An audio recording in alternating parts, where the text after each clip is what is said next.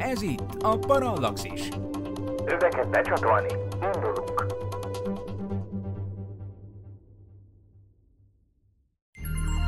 Figyelem! A műsorban spoilerek bukkanhatnak fel. 12 éven aluliak számára nem ajánlott.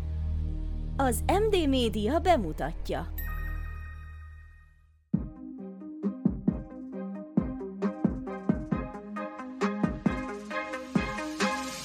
Tudományos és fantasztikus élmények Csabával, aki mérnök, Miklóssal, aki fizikus, és Ádámmal, aki nem. Ez itt a Parallaxis, az MD Média tudományos és fantasztikus podcastje. Sziasztok! A mai Parallaxisban a leghomályosabb mélytörténelmi emlékeinket fogjuk toplistába szedni, de mit is jelent ez pontosan? Azzal kezdtem el foglalkozni a közelmúltban egy viccből, hogy hogy megnézzük, hogy az ilyen mondáknak, akár a bibliai történeteknek, vagy, vagy akár más népek mondáinak, amik ilyen nagy kataklizmákat írnak le, például ilyen özönvízszerű dolgokat, meteor becsapódásszerű dolgokat és hasonlókat, ezeknek van-e valami történelmi, földrajzi, fizikai valóságmagjuk? Általában a mondáknak vannak valóságmagjaik, és valóban ezek az emberiség legrégebbi még ha homályos is, de legrégebbi ilyen közös emlékei. És hát ennek nagyon érdekes szerintem utána menni, hogy lehetséges, hogy ezek közül ez az valóban megtörtént, és hát mi lehetett az a valóságban. Szóval igen, ezeket hívom én mély történelemnek. Mi, mint civilizáció, hogyha most beköszönt egy kataklizma, akkor milyen esélyeink vannak írásos emlékeket hagyni, hogy azt tényleg megnézzék, mert például a Star Trekben olyat láttam, hogy a dinoszauruszok egyszer csak összecsomagoltak, és nekivágtak az űrnek, mi meg már itt nem látunk belőlük semmit, pedig a Parallaxisban is beszéltünk arról, hogy lehet, hogy metropoliszokban éltek valójában. Hát az írásos emlékek hátrahagyása az, az egy nehéz ügy, hogyha egy civilizáció tényleg eltűnik, az általában eltűnik valóban. Ugye az Atlantis legenda például egy ilyennek a nyomát viselheti, amire persze majd még visszatérünk ugye írásos emlékekről általában nincs is szó, tehát tény, hogy például a Biblia vagy a Gilgames Eposz, stb. ezek például le vannak írva, de ezeket is évezredekkel, vagy minimum évszázadokkal, de inkább évezredekkel azután jegyezték föl, vagyis írták le először írásos formában, mint ahogy egyébként megtörténtek az események. Tehát itt elsősorban szóbeli hagyományokról van szó, akkor is, ha később őket leírták, úgyhogy ez aztán még külön bevisz egy bizonytalanságot ebbe a dologba. Mi a legfrissebb emlék, ami ilyen pusztuláshoz vagy kataklizmához köthető? Gondolom erről van a legtöbb információnk, hogy haladunk mélyebben, egyre visszafelébb a történelemben. Hát igen, most eh, persze rengeteg minden közül lehet válogatni, és akkor én teljesen szubjektív módon válogattam a dolgokat, többek közt az alapján, hogy én is mikkel foglalkozom, úgyhogy teljesen szubjektív okokból kiválasztottam Doronov munkáját, aki egy izraeli származású oceanográfus, aki jelenleg Floridában dolgozik, a Florida State University-n, és hát ő egy teljesen komoly, rendes oceanográfus, de hát azzal rázta föl egy kicsit az állóvizet, ha már oceanográfusról van szó, néhány évvel ezelőtt, hogy ő bizony kiszámolta, hogy az a történet, amikor Mózesék ugye kivonultak Egyiptomból, és ugye ismert ez a történet a Bibliából, hogy akkor ugye olyan nagy szelet korbácsolt föl az úr, hogy ketté vált a vörös tenger előttük, és akkor ők száraz lábbal át tudtak menni, és amikor az őket üldöző fáraó seregei odaértek, akkor gyorsan összezárult a víz, és elmosta a sereget, akik belevesztek a vörös tengerbe, és így menekültek meg. Na most hát nagyon sokáig azt mondták az emberek, hogy, hogy persze hát el lehet hinni a bibliai történeteket, de hát hogy ez egy csoda volt, olyan értelemben volt csoda, hogy itt a fizikai törvényeket meghazudtoló módon kellett, hogy történjen valami, mert ilyen már pedig nincs, hogy egy tenger csak úgy hátra megy ehhez képest a Doronov azt mondja, hogy persze, hogy csoda-csoda, hát az önmagában egy nagy csoda, hogy pont akkor történt, meg hát ez egy nagyon-nagyon ritka esemény, viszont azért a fizikának nem mond ellent. Tehát ő, mint tisztességes oceanográfus végig számolta azt, hogy, hogy ott, ahol ez az átvonulás hagyományosan történt, azt ugye úgy kell elképzelni, hogy ez a Suezi öbölnek egy északi csücske, amit egyébként a Biblia úgy hív, hogy sás tenger, Yam Suf névre hallgat a Héber szövegben ez a rész, ami a Sás tenger önmagában arra utalhat egyébként, hogy az nem volt egy különösebben mély része, egy ilyen nyúlványa volt a Vörös tengernek, ami talán ma már nincs is meg.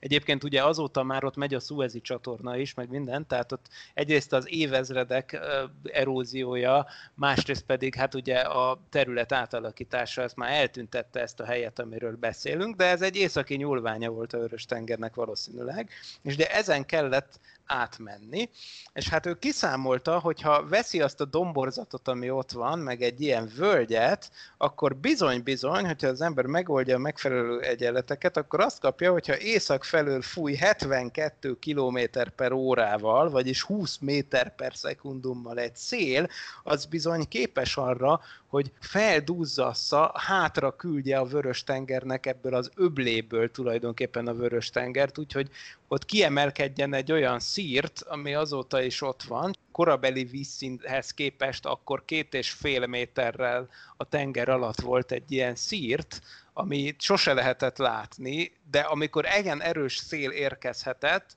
akkor az hátra tudja nyomni a tengert, és akkor bizony lehetséges, hogy ott a felduzzasztott tenger mellett tényleg szárazlábbal át lehet sétálni. És De olyan ami... hosszú ideig az egyenlet lehetővé teszi, hogy ott a, a nép igen, igen, így van. Tehát amíg a szél az fúj, addig a szél az, az úgynevezett szélnyírás révén megdöntött vízfelülettel tud egyensúlyt tartani. Tehát ez most is van, hogyha Balaton fölött fúj a szél, mondjuk nyugatról kelet felé, akkor valóban ki lehet mutatni, hogy permanensen, amíg egyenletesen fúj a szél, addig igaz az, hogy mondjuk Kenesénél sokkal magasabb a vízszint, mint helyen, mert meg van döntve az egész Balaton. Tehát egy ferde, Hűha. ferde helyzettel tart egyensúlyt. És van ennek ami... a modellnek valószínűségi Na ez az, így hogy... van, van. Nagyon jó, hogy kérdezed, mert van. Ugyanis nem hagyták ennyiben a kérdést, kiszámolták, hogy 72 km per óra, de hát 72 km per óra az főleg ezen a területen, ott a földközi tengermedencében,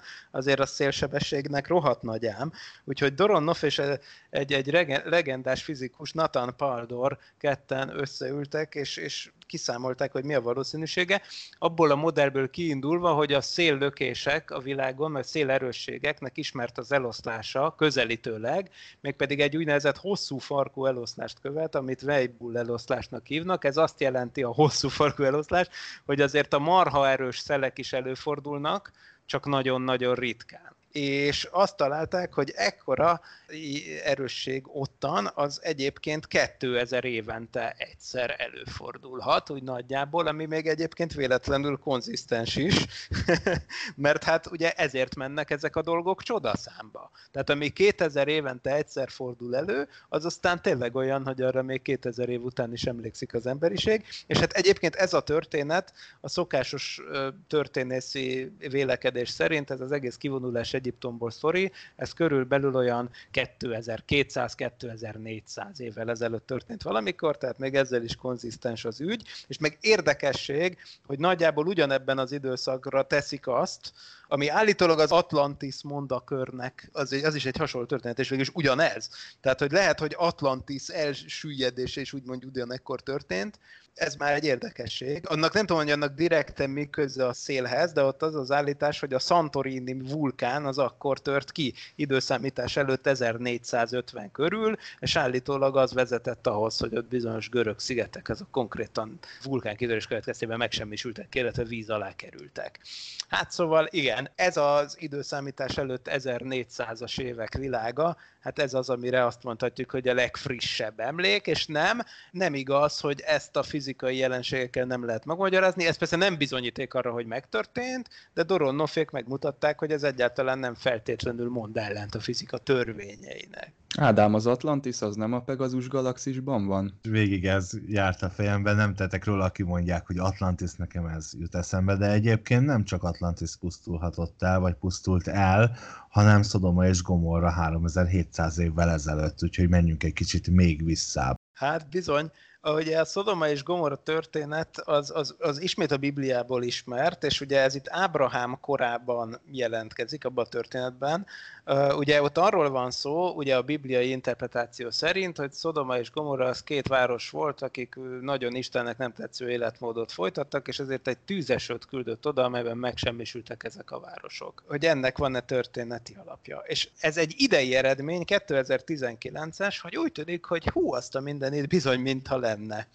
Na ez az elég kemény. Először is beszéljük meg, hogy, hogy a történészek körében azt mondják, hogy Ábrahám pátriárka, aki ugye ebben a sztoriban szerepel egyébként, az ő életét, hát legalábbis Magnus Magnusson az Ásóval a Biblia nyomában című klasszikus könyvében ezt írja, hogy, hogy a sztorik alapján, meg a geopolitikai információk alapján, amiket írnak a történetben, úgy tűnik, hogy olyan időszámítás előtt 2000-ben élhetett Ábrahám, vagy hát az ő, ez a mitikus alak, az akkori történetekből ötvöződött össze.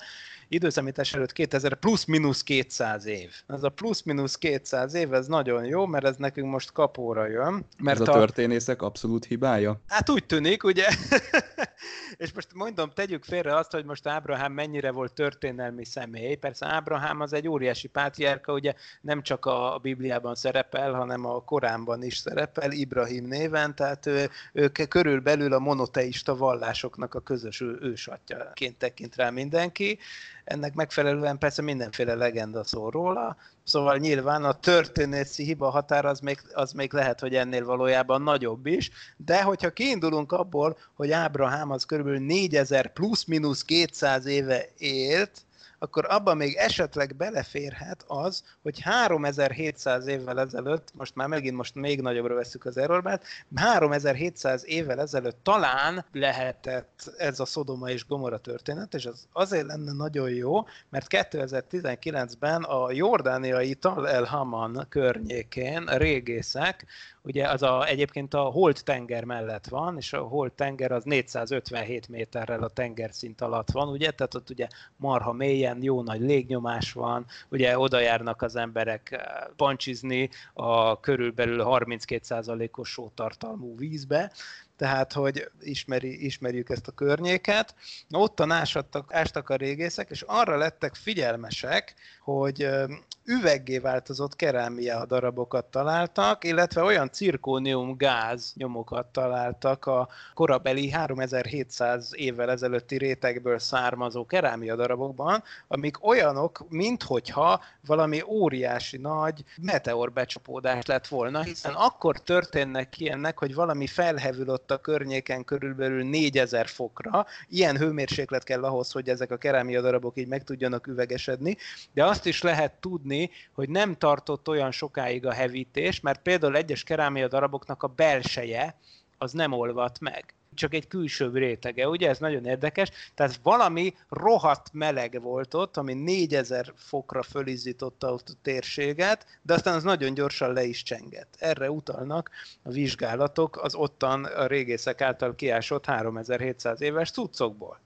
Tehát ez igencsak konzisztens azzal, hogy, hogy egy kisebb, nem ilyen globális méretű, hanem egy lokális aszteroida becsapódás megtörténhetett, hasonló ahhoz, mint amilyen az 1908-as Tunguszka esemény lehetett, amikor ugye a Szibéria kellős közepére becsapódott egy valószínűleg egy üstökösnek egy darabja, és hát az ugye ott letarolta sok Magyarországnyi területen az erdőt. Még jó, hogy oda esett. Így van, Arra. meg jó, igen, és annyira lakatlan az a terület, hogy konkrétan kb. nem is látta senki az első expedíciót a területre csak néhány évvel később vezették, és akkor látták, 1920-as években látták először, hogy teljesen le vannak tarolva az erdők, de egyébként a becsapódás az olyan nagy erejű volt, hogy az emiatt létrejövő tűzgömböt mondjuk több száz kilométerre onnan látták ilyen helyi őslakosok Szibériában, és hát a szeizmométerek, rengésjelzők azok a világ minden táján jelezték. Tehát ez egy jól dokumentált eset, ez egy újabb e, ilyen felkiáltó jel, hogy bizony ezt az aszteroidák elleni védekezés dolgot ezt komolyan kell venni, mert ilyenek előfordulhatnak. És tényleg szerencse, hogy mondod, hogy nem egy lakott területet trafált el.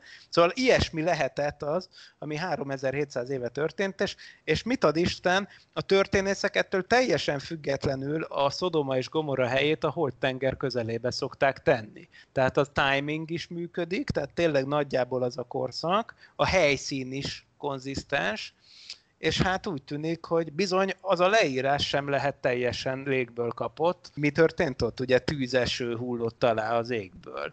Most hogy máshogy írná le egy jókori ember azt, hogy becsapódik egy meteor? Hát lényegében a szibériai eh, népek is, akik látták ezt az egészet, ők is ugyanígy írták le szavakkal, tehát természetesen ez, ez az, ami, az ember, aki lát egy ilyen becsapódást, az bizony ezeket a szavakat használja. Szóval ilyen értelemben bizony az is lehet, hogy ja, ez is megtörtént. Földön kívüli űrhajó felszállása hagyta ezt a nyomat.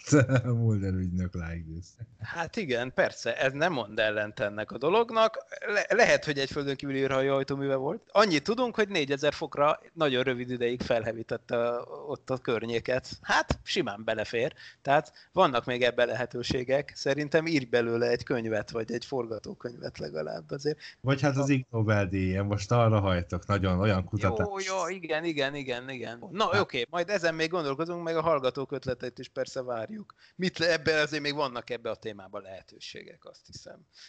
Ig Nobel lehetőségek is. Maradjunk a Bibliánál.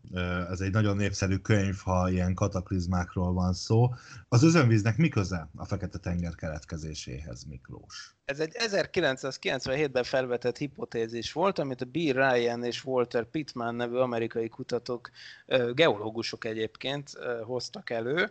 Ugye az az ötlet, hogy amikor volt ugye a jégkorszak, akkor ugye a tengerszintek sokkal alacsonyabbak voltak, még utána is jó sokáig. Ugye ezt tette egyébként lehetővé az egész földnek a benépesítését az emberek által, mert hogy például akkor még Szibériából Alaszkán keresztül Amerikába például szárazlábbal át lehetett sétálni.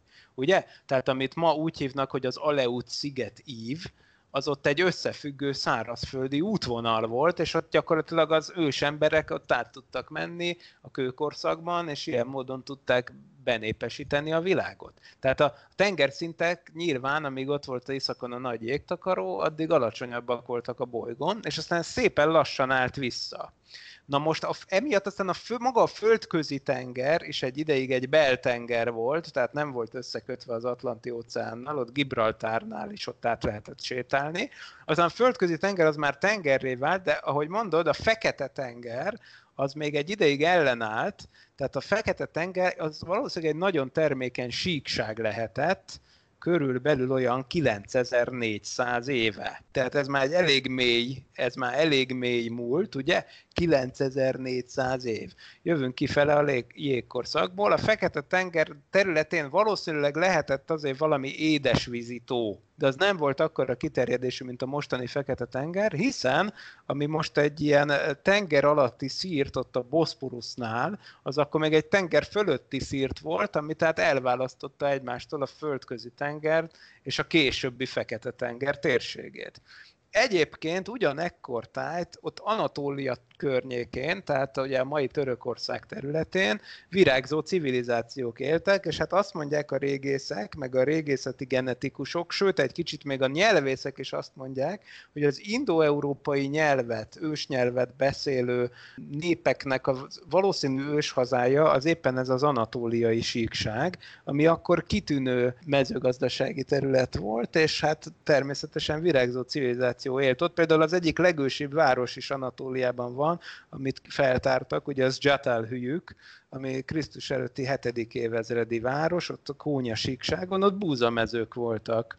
Ez az új kőkorszak, amiről beszélünk. Ezért aztán tudjuk, hogy ottan volt civilizáció, és ha valakik, akkor ők megőrizhették annak a történetét, hogy 9400 éve, tehát kb. pont akkor, amikor ez a civilizáció ott élt, akkor történt az, hogy ez a boszporuszi szírt, ez átszakadt mégpedig úgy számolta Ryan és Pittman, hogy az 200 Niagara vízesésnyi erősséggel egy szökő ár egyszerűen átnyomult abban a pillanatban, amikor a földközi tenger elérte azt a szintet, hogy, hogy átlépte azt, akkor puf, egy nagy átszakadás történt, ami persze igencsak kataklizmikus volt, hiszen ők még úgy számolták, hogy ez így nagyon gyorsan, tehát így napok alatt ha ugyan nem órák alatt azt eredményezte, hogy 50-60 métert megemelkedett a vízszint. Tehát aki, aki ott lakott, ugye azt egyértelmű, hogy tényleg ez a szökővel ez maga alá borította. Az nyilvánvaló, ez nem volt egy globális esemény, tehát ugye a Biblia és egyébként a Gilgames eposz is, ami ugye eredetileg egy sumér eposz. Na, az is egyébként úgy írja le ezt a történetet, mint egy globális özönvíz lett volna, hogy az egész föld víz alá került. Hát ugye ilyen, ilyen valószínűleg nem történt, de az nagyon valószínű, hogy tényleg történt valami ilyen brutális, ami hát a kor, esemény, ami ugye a korabeli világot, az ő kis civilizációjukat ott, azt aztán abszolút érintette ez a dolog mindenképpen. És hát egyébként akkor térjünk ki arra is, hogy, hogy valóban a Bibliát említetted, de a Bibliával majdnem megegyező jellegű leírása van ennek a történetnek a Gilgames eposzban. Ugye a Gilgames eposzt ugye eredetileg a sumérok írták, de aztán a babiloniak meg az asszírok is átvették. Ugye a mai ismert formája annak, az, azt ugye agyaktáblákon találták, és azt eh, Krisztus előtt 600 környékén jegyezték le ilyen ékírással. De egyes részleteit már megtalálták sokkal korábbi köveken, tehát még azelőtt 2000 évvel már ismerték a Gilgames eposzt, tehát ez tényleg egy nagyon-nagyon régi eposz, persze a lényegében tekintve majdnem ugyanaz, mint a Noé történet. Ugye a Gilgames eposzban a Noénak megfelelő karakter neve az Umnapisti. Vannak azért különbségek, a Gilgames eposzban kerek a bárka, amit Miért megépít. nem az Umnapistihez mentem feleségül, nem ezt mondja a Mézga családban? A... Igen. Vannak különbségek egyébként, a Noénál kocka alakú, vagy hát szögletes a bárka, de Umna Pistinél, vagy Hufnager Pistinél ugye viszont kerek. De egyébként mind a két történet azt írja le, hogy az özönvíz oka az eső. Na, ez azért ugye más, tehát most, hogyha igaz ez a Fekete-tenger keletkezése hipotézis, akkor ugye ez más, ez inkább egy ilyen gátszakadás. De lehet, hogy eshetett az eső ja, igen, az órákban. biztos ezt is ki lehetne okoskodni, hogy itt mi a meteorológiai kapcsolat a kettő között, hogy akkor hirtelen egy nagy terület kerül víz alá, de meleg van, és akkor erős a kipárolgás és esik. Tehát mit tudom én, valami Ig ötlet az itt is lehet.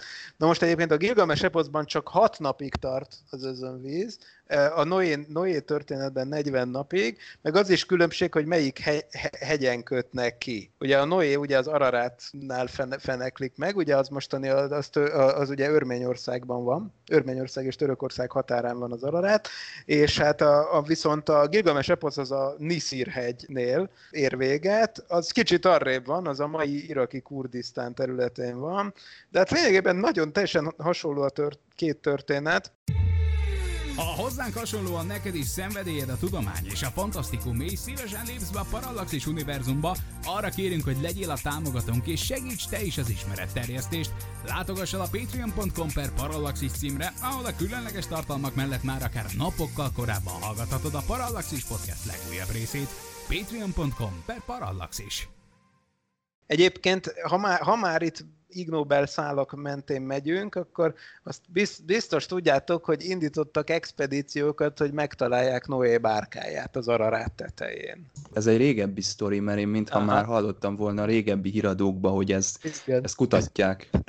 Igen, de hát általában ezek komolytalan dolgok, tehát ilyen geológiai alakzatokat interpretálnak úgy fényképeken, hogy az egy marha nagy bárka ott az Ararát tetején, de az az érdekes űrkutatási vonatkozás, hogy az egy, hogy, hogy a, hát a megboldogult elmúlt Jim Irvin űrhajós, aki az Apollo 15-nek a, a Holdcom pilótája volt, és egyébként utána, miután kivált az űrhajós osztagból, akkor ő ilyen full-time prédikátor lett, az egyik ilyen új, új protestáns gyülekezetben Amerikában, és hát ő volt az egyik nagy híve ennek a Keressük meg Noé bárkáját projekteknek, és expedíciókat vezetett az Ararátra.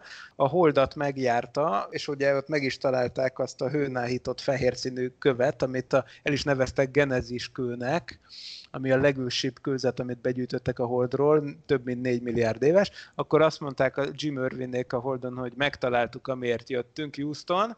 Hát az Araráton nem találták meg, amiért jöttek, de még mindig, mindig vannak, hát többnyire fizetős amerikai nyugdíjasok, akik befizetnek ilyen kutatásokra.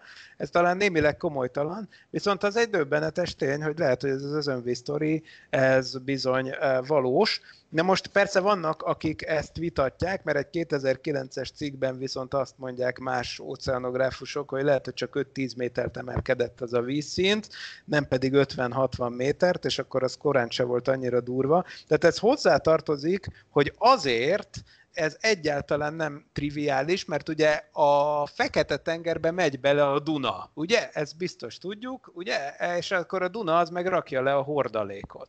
Tehát ennyi idő alatt azt számolják, hogy, hogy valószínűleg Fekete-tengernek az alja jelenleg 80 méterrel följebb van, mint 9000 éve.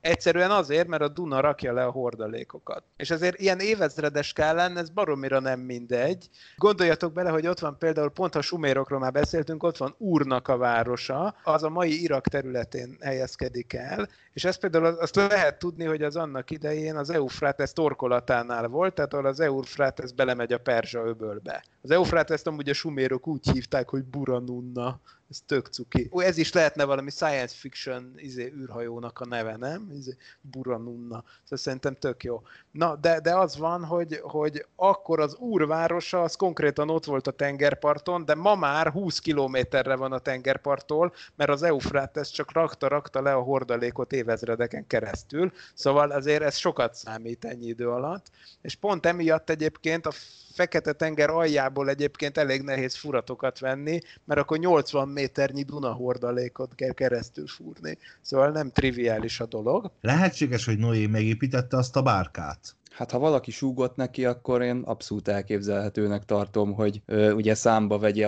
a teremtményeket párosával, kivéve ugye a, a velociraptorokat, akik lekésnek a népszerű mémek szerint, és egy ilyen monstre építményt megépítsen. Hát nem tudom megmondani technika történetileg, hogy akkori eszközökkel, lehetőségekkel ez, ez megoldható-e? Tételezzük fel, hogy igen. Engem ezekből a történetekből inkább az ragadott meg, hogy a kutatók gyakorlatilag itt a teremtőnek a módszereit és eszközeit mérik fel, és ez, ha nem akarunk ugye konfliktusba keveredni itt a vallástörténettel, de szerintem nem is kell, mert nincsenek nagyon éles határvonalak a dolgok között, tehát itt ha megjelenik a fizika is, mint a műszaki tudományoknak a képviselője, meg ugye a humán területek, akkor ezek nagyon jól ilyen mankóként támaszkodhatnak egymásra, és gyakorlatilag hát ilyen mindenhatói léptékekben ugye milyen más eszközei lehetnek az adott személynek, mint hogy ilyen özönvizeket idézzenek elő, meg, meg tűzesőket, úgyhogy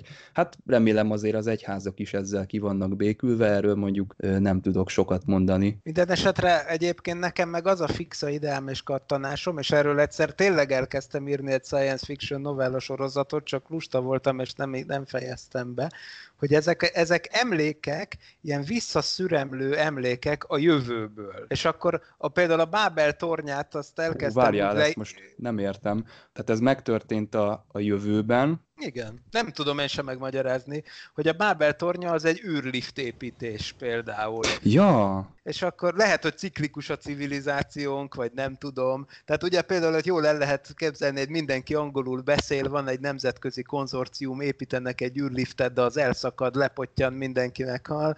Ugye? Vagy például ugyanez a Noé bárkáját, azt például úgy akartam leírni, hogy a Föld egy nagy katasztrófa felé tart, és akkor egy ilyen kis kabint felküldenek, amiben genetikai minták vannak a Ó, Föld teljes Tehát akkor ami teljes megtörtént, élő. az újra és újra megtörténik. Na ez hát, egy érdekes, igen. hogy hogyha tényleg mindig nullázzuk az adott civilizációkat, és, és ha lenne rá eszközünk, hogy mi felülről figyeljük, akkor ugyanaz épülne el föl mindig. Aha. Én egyébként nem így gondoltam, hanem amikor azt mondtam, hogy emlékek a jövőből, az egy őrült ötlet, de egyébként ha meggooglizzátok azt, hogy Feynman rádió, akkor elgondolkodhatok azon, hogy egyébként van egy nagyon kicsi esély, hogy információ tudna esetleg visszajönni a jövőből, és akkor milyen vicces lenne, hogyha valami tudatalatti módon a civilizáció tudattalanjában a jövő emlékei lennének meg előre valamilyen módon. Na mindegy, mondom, ez nagyon elborult, ez nem tudomány, ez fantasztikum. Van-e az információnál lehetőség arra, hogy a jövőből visszajuttassuk a múltba, akkor csúnya dolgokat tudnánk Persze, igen, ugye már beszéltünk a paralaxisban is a különböző nagypapa paradoxonokról, és akkor abban maradtunk valószínűleg, emlékeztek, hogy a kronológia védelmi elv az lehet, hogy van a világban, pont azért, hogy a kauzalitás ne sérüljön, ezért nem jöhet vissza információ, de egyébként a Feynman abból a gondolatkísérletből indult ki, azt hiszem, hogy amikor az ember az elektromágneses hullámok, például a rádióhullámok egy egyenleteit fölírja, akkor van egy ága a megoldásoknak, ami visszafele megy időben, csak azt úgy mindig lehúzzuk, hogy ez nem fizikai, tehát nincs, még akkor is, ha matematikailag amúgy kijön. És akkor mi van, hogyha mégis van? Minden esetre ez nem komoly. De hát, hogyha az idő mégis ciklikus, akkor például ez jó pofa dolog, mert ilyen értelemben értelmet nyerhetnének ilyen módon egy csomó minden. Hogyha a genetikára gondolunk, vagy az űrliftre, ja, hát úgy lehet, hát úgy lehet bárkát, úgy lehet égigérő tornyot. Ja, igen, úgy lehet. Na, szóval végül is Ma már egy csomó minden nem tűnik lehetetlennek, amire száz évvel ezelőtt azt mondták volna, hogy ez légből kapott dolog, és hegyednek nem, ez csak mese, mondták volna száz éve. Ma meg azt mondjuk, hogy hát csókolom, mi mint emberiség majdnem meg tudjuk csinálni. Rökkévalónak aztán meg főleg van rá lehetőség. Sok Ig Nobel-díjas kutatás után most úgy látom, hogy bestseller is születik itt a műsorban, úgyhogy a csapat nagy erőkkel dolgozik a tudomány és fantasztikum terjesztésén, ezt én nagy örömmel látom. Ja, igen, meg egyébként még annyit, hogy a kőkorszakiakat azért ne fikázzuk le, jó? Tehát ez az új kőkorszak, ez nem gagyi. Tehát ha belegondoltok a Stonehenge-re, ugye az Krisztus előtt 3100-ban épült az első kör. És még mindig áll. És még nem csak, hogy mindig áll, hanem hogy ugye a Fred Hoyle, a, a királyi csillagász, ugye a 60-as években ez kitűnően megmutatta, az azóta elfogadott tény, hogy ez egy mennyire precíz, napforduló előrejelző naptárrendszer, és hogy milyen precíz matematikai, meg hát nem égimechanikai, hanem csillagászati ismereteket igényelt az, hogy ezt meg tudják építeni, meg használni tudják. Tehát az, hogy kőkorszak volt, az ugye nem azt jelenti, hogy az emberek ugye Freddy és Béni voltak, hanem bár azért nekik is jó tucaik voltak a sorozatban. Tehát ezek nagyon-nagyon fejlett, kifinomult civilizációk voltak, csak kevés róluk az adatunk menjünk is tovább, mert hogy még az utolsó helyezetről nem beszéltünk, ami egy ilyen nagyon globális katasztrófa, 12.800 évvel ezelőtt történt, és rohadt hideg volt utána, mert hogy nagy lehűlést okozott egy meteorit. Miklós? Igen vagy megszakadtál, vagy azt mondtad, hogy Miklós, és utána nem mondtál semmit? Átadtam azt, hogy... Ja, ja, hogy ez egy szóátadás volt. Bocs, bocs, azt hittem, még van a kérdés. Ne, ezt nehogy kivágjátok, ez tök jó így. bocs, bocs, bocs, bocs. Azt olvastam, hogy például egy érdekes klímaesemény, aminek senki nem tudja az okát, az talán megint csak meteor becsapódásokhoz köthető, bár azért igencsak vitatott elmélet ez, azért ezt meg kell, hogy mondjam. Arról van szó, hogy most ha még visszább tekerjük az időkerekét, és valóban eljutunk oda, amit mondtál, ami ez a majdnem 13 ezer évvel ezelőtti világ, 12.800 évvel ezelőttre szokták mondani, akkor volt az a klímakutatásban rejtélyesnek számító dolog, a Younger Dryas nevű korszak. Ennek nem tudom lefordítani a nevét magyarra, mert a Jager Dryas az egy Magyarországon nem honos vadvirágnak a neve, de ezt úgy is szokták mondani, hogy the big, big freeze, ez az időszak, vagyis a nagy fagy, hát azt lehet mondani magyarul, hogy nagy fagy. Tehát az történt, hogy már elmúlt a jégkorszak, ugye többé-kevésbé, Viszont már melegedett úgy általában a föld, de akkor hirtelen jött egy marha gyors, marha gyors lehűlés. Ez ugye nem azonos a kis jégkorszak nevű történettel, amiről egyébként beszélgettünk már talán, az a középkorban volt.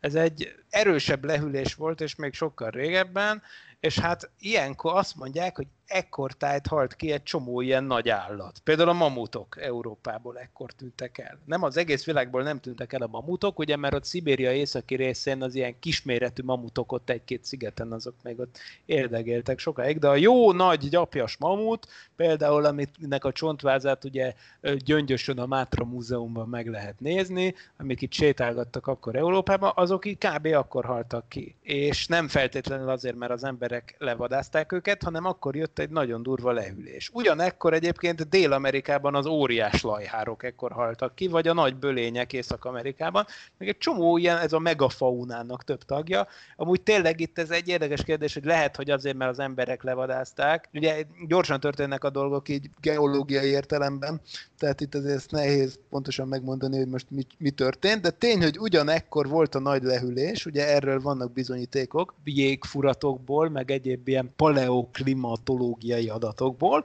és az az érdekes, hogy például egy grönlandi mintában, és egyébként pontosan ugyanebből az időszakból egy dél-afrikai meteorkráterből, amit egyébként nagyon csodakráternek hívnak, ugye afrikáns nyelven, úgy hívják, hogy Wonderkráter, Pretoria mellett egy meteorkráterben, és még néhány helyen is találtak ugyanebből az időszakból nagy platinum csúcsokat. Ugye ez azt jelenti, hogy platina és egyéb olyan nagyon ritka fémek bukkannak fel ekkor, ebben az időpontban, amelyek amúgy ritkák, és mindig pont ezekben a rétegekben, és ezt úgy interpretálták, hogy itt is nem is egy aszteroida, hanem lehet, hogy több aszteroida volt, tehát egy aszteroida zápor ugyanakkorák, mint mondjuk a Tunguska, csak jött belőle több, és hát elképzelhető, hogy ezt törölte ki, ez változtatta meg úgy a klímát, hogy egyrészt ugye jött egy nagy porfelhő, ami az aszteroida becsapódások után szokott lenni, ami viszont egyébként ahhoz vezetett, hogy nem jutott le a napfény, és lehűlt a felszín, és egyébként az Atlanti óceán tekintélyes része valószínűleg be is fagyott ebben az időszakban. Tehát ez egy tény, hogy ez a Younger Dryas lehűlés ez volt, de arról egyáltalán nincs meggyőződve a tudományos közvélemény, hogy ezek valóban meteorok voltak. Tehát más elméletek is vannak. Az meg ugye kimutathatónak tűnik, hogy például Dél-Afrikában volt egy elég fejlett Roberg névre hallgató technológia, persze ezt mi nevezzük el így, nem tudjuk, hogy ők hogy hívták magukat, értitek?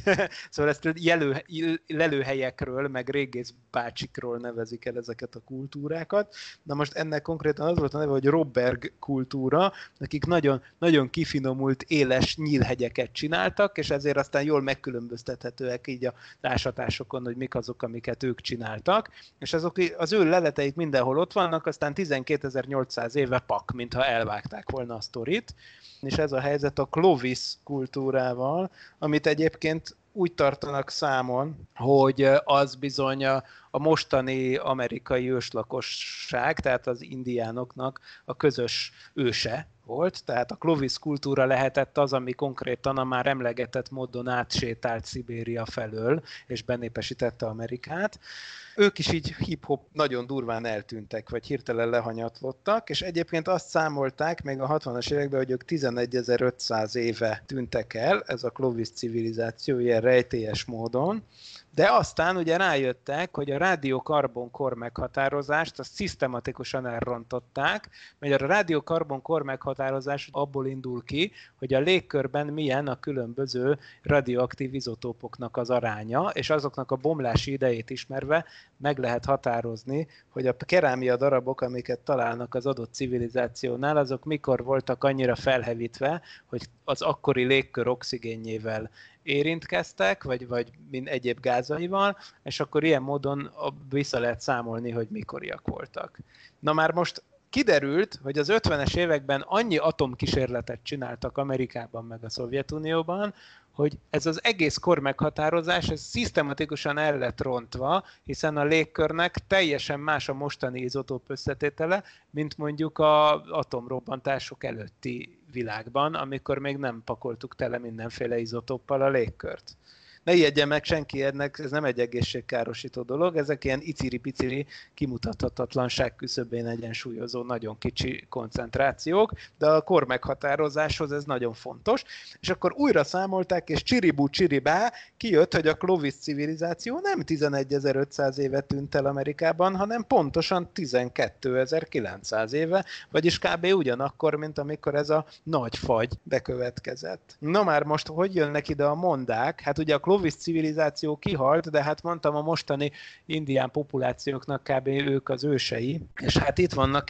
például Hopi legendák. Ugye a Hopik azok jól benépesítették egy időben az észak-afrikai kontinens tekintélyes részét, aztán ugye jöttek az európaiak, és tudjuk, mit csináltak, ők meg a baciaik, és hát ugye alig maradt belőlük valaki, de azért Arizonában még van nagy hopi lakosság, meg rezervátum, és hát ott lehet gyűjteni mondákat. És a Hopi mondák szerint az a helyzet, hogy volt két nép, két teremtés, ősi népet, az első népet, vagy az első világ népét, ugye így mondják a Hopi mondák, azt úgy hívták, hogy Tokpela Tokpela első népe, amelyet tűzeső törölt el a földről. És utána jött a második világ, amit tokpának hívnak, és hát azt mondják egy, egyesek, hogy persze nem tudjuk, hogy ezek a nagyon homályos és csak szóbeli mondákon alapuló, le sem írt történetek, ezeket a 20. századig nem írták le. Tehát, hogy ezek a történetek, amik tényleg szájról szájra hagyományozottak át, ezek mit jelentenek, de hát nem, nem, nem elképzelhetetlen, hogy ez a nagyon késői, nagyon homályos A 20. századig? Hát én szerintem akkor jegyezték le, igen. Mert ha csak abból indulok ki, hogy szerintem minden suliba megcsináltatják az információ torzulásos tesztet, amikor ugye két embert kiküldenek, az első ember elmondja az információt, átadja a másodiknak, a második a harmadiknak, és így tovább, és a huszadik az már teljesen mást mond mennyire megbízható ilyen alapon egy 20. században leírt monda, ami mondjuk évtizedeken át szájról szájra jár. Hát nyilván minimális mértékben. Tehát az a kérdés, Igen. hogy maradt-e egyáltalán bármi. Nyilván nem ennyi az egész monda, hanem az egész az kb. úgy néz ki, mint egy gigantikus brazil szappanopera, tehát most csak kivételesen azt a magot keressük, ami lehet, hogy túlélte. Persze lehet, hogy ha Nyilván van olyan... az, hogy a tokpelát hogy hívják, meg micsoda, ugye? vagy hogy a Noé, Noét vajon úgy hívták-e, hogy Umna Pisti, vagy hogy létezett -e egyáltalán, ugye ezek túl vannak ezen a határon, persze. De lehet, De... hogy tényleg van olyan törzsi kultúra, aki hagyomány szinten őrzi a dolgokat, és szertartásos úton ö, tényleg őrzi ezeket a dolgokat, akkor, akkor persze lehet, hogy nem áll fent ez a nagymértékű információ torzulás, és úgy marad meg, ahogy van. Igen, de hát nem véletlenül ezt hagytuk a legvégebbire, hát 13 ezer év, tehát azért komolyan, tehát hogy, hogy az, az minden szempontból rekord, de egyáltalán nem biztos, hogy ez tényleg az, ez lehet bármi, hát azért azóta már történt egy más, de minden esetre nagyon csábító gondolat, hogy lehet, hogy ennyire nagyon halvány és végtelenül eltorzult formában, de vannak valami kollektív emlékeink nekünk, mint emberiségnek abból a korszakból. És egyébként meg ijesztő, mert az ember az már egy nagyon értelmes ember lényegében több tízezer éve, csak nem, nem írtuk le a dolgainkat, ugye? Tehát ezt mondtam, hogy például a kőkorszaki embereket nem szabad lenézni. Tehát, hogy az, hogy történelem előtti idők, hogy tényleg mennyire feneketlen a múltnak a kútja, ha úgy tetszik, hogy, hogy mennyi minden történhetett, amiről gőzünk sincs. Tényleg. Na most kéne azokat a webkamerákat, amik kint vannak és a közlekedést ellenőrzik, meg az utcákat, azokat nem törölni, és tízezer év múlva majd hüledeznek az emberek, hogy úristen, nézd meg, hogy éltünk. Igen, és másfelől meg azt látjuk, hogy tényleg azt látjuk, hogy a tudás az milyen rettenetesen gyorsan elvész. Tehát, hogy nagyon lassan épül föl valami, és aztán elhanyagolják, akkor paf. Talán beszéltünk is erről már, hogy, hogy meggyőződésem, hogy például az Apollo program űrhajóit azt most nem tudnák megépíteni, mert nincs meg hozzá se a tervrajz, se a módszerek, nincsenek meg a gépek, amikkel kellett csinálni, stb. És egyébként néhány éve történt az a tragikomikus jelenet, hogy az mostani amerikai űrhajót építő kutatók, akik a, vagyis hát mérnökök, akik az Orion űrhajót építik, azok mentek a Kennedy űrközpontba, és szétszereltek egy Apollo kabint, ami, ami valami miatt nem repült, mert megmaradt, de teljesen elkészült, és ott régészkedtek gyakorlatilag. Tehát leszerelték az oldalát, és megnézték, hogy hogyan mennek itt a kábelek, meg hogy az ősök hogyan oldották meg ezt. Pedig az csak 50 évvel ezelőtt történt, tehát így van, amikor, amikor valami megszűnik, akkor paf, mintha elvágták volna. Tehát egészen elképesztő, hogy például tele vagyunk ilyen mágnes szalagokkal, amiket nem tudunk lejátszani, pedig azt hitték 50 évvel az emberek, hogy most itt az örökké valóságnak teszik el a,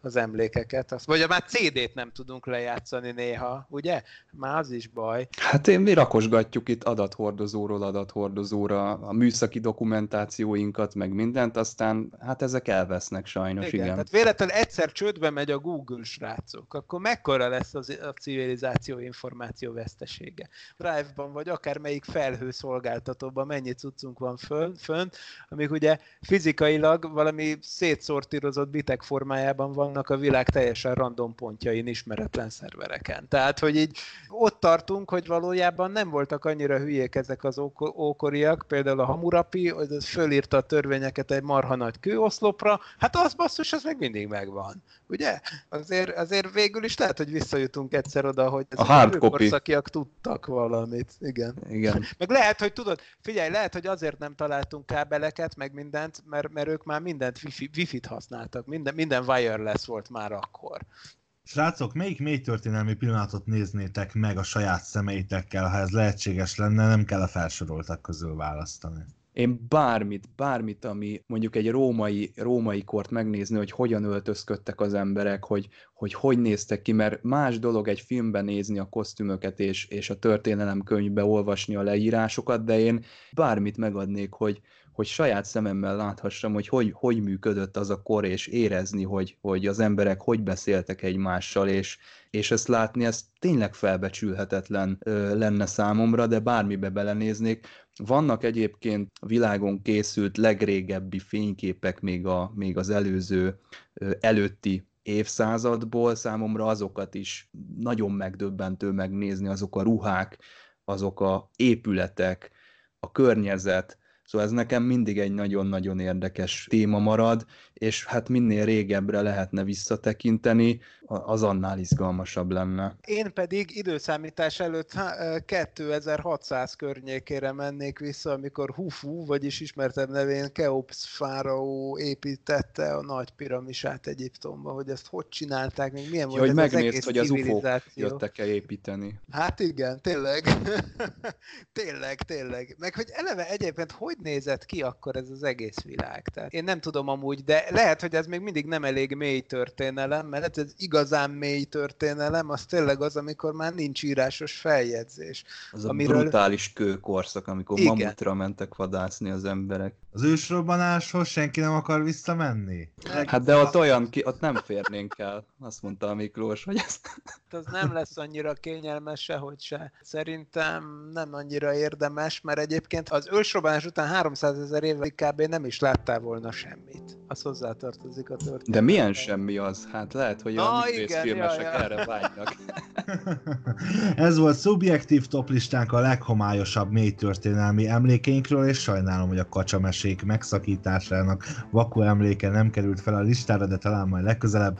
Se baj, köszönöm Miklósnak és Csabának a közreműködést, reméljük jól éreztétek magatokat, mi biztosan. A következő találkozásig pedig ne felejtjétek, ez a formátum annyira tökéletes, hogy kép sem kell hozzá. Sziasztok! Sziasztok! Sziasztok! Nem volt elég a tudományból és a fantasztikumból? Olvasd a parallaxis.emtv.hu, lájkold a Facebook oldalunkat, nézd a YouTube csatornánkat, és hallgassd a Szokolébresztőt a Tilos Rádióban. A Tudományos Újságíró Klubja és a Tudományos Ismeretterjesztő Társulat által a Juhari Zsuzsanna díj külön díjával jutalmazott blog podcastjét az MD Media készítette. Kreatív producer Horváth Ádám Tamás. Hamarosan jön a következő rész.